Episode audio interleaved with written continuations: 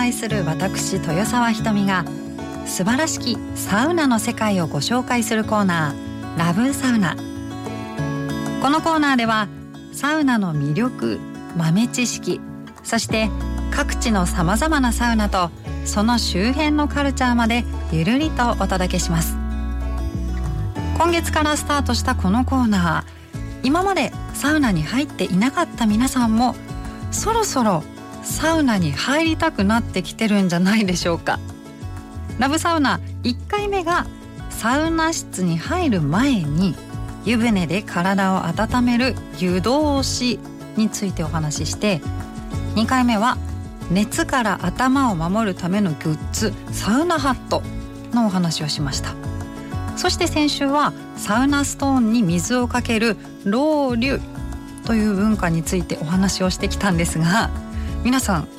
お気づきでしょうか。まだサウナ室で汗をかく話はしていません。ということを踏まえまして、今回のテーマはサウナストーブ。まだサウナ室で汗はかきません。散らしますよ、ラブサウナ。さあ、サウナストーブ、これまで気にしたことないよという方も多いと思いますが、実はストーブの種類によって暑さの感じ方やサウナ室内の湿度は随分と変わってきます。まずサウナストーブは大きく分けるとさんしゅるいあるんです。まずひとつめが遠赤外線式。これは黒い太いパイプが見えている強力な暖房のような感じで、街の銭湯とかスーパー銭湯とか日本ではよく使われているタイプです。そしてふたつめが対流式。これがサウナストーンが積んであるのが見えているストーブです。ロウリュができるのもこのタイプで、世界的にはこの対流式が主流となってきているそうです。そしてみっつめが格納式。これがボナサウナとも呼ばれていて、壁や座面の下にストーブが格納されています。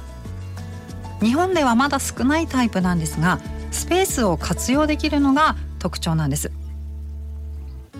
それぞれのストーブにいいポイントはたくさんあるんですが、私個人的にはやっぱりロウリュができると嬉しいので、サウナストーンが積んである対流式のストーブのあるところに行くことが最近は多いです。